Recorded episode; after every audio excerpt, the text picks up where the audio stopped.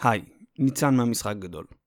אני יודע שהבטחתי שאני לוקח הפסקה, אך הייתי חייב לפרסם גם בפודקאסט על הרצאה חדשה במסגרת Think and Drink על הקרטלים במקסיקו, שתתקיים ביום רביעי, ה-18 ל-12, בשעה שבע וחצי בתל אביב.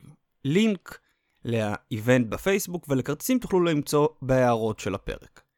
למה הייתי חייב לעדכן? תראו, אחת הסדרות הפופולריות ביותר של המשחק הגדול היא על הקרטלים במקסיקו שרצה בקיץ 2018. אני יודע שחלקכם עדיין לא עוקבים אחר המשחק הגדול בדף פייסבוק או בערוץ הטלגרם, ולכן רציתי קודם כל לוודא שתכירו שיש הרצאה על סדרה אהודה של הפודקאסט.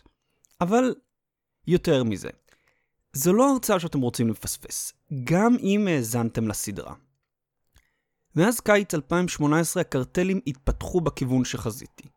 מארגוני פשע רב-לאומיים לכנופיות קטנות ואלימות שעוסקות בכל דבר, משוד, לגניבה, לסחיטה ולרצח.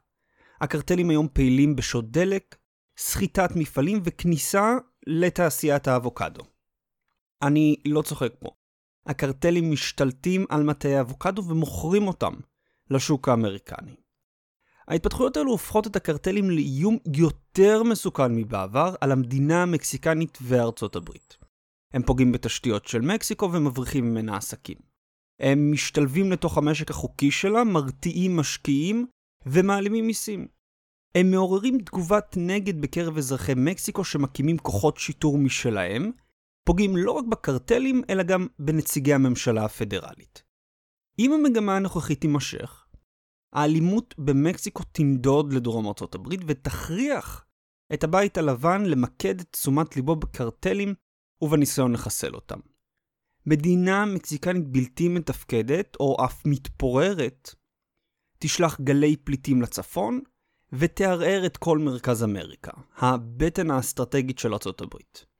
אני מעריך ש-2020 תהיה שנה של הסלמה במקסיקו, שנה בה אולי אף נראה לראשונה מזה מאה שנה פעילות צבאית אמריקנית ברפובליקה המקסיקנית. זו הולכת להיות הרצאה מרתקת, ואני אישית מאוד מתרגש לקראתה. אז שוב, הרצאת הקרטלים, יום רביעי, ה-18 לדצמבר בשעה שבע וחצי בתל אביב. בואו.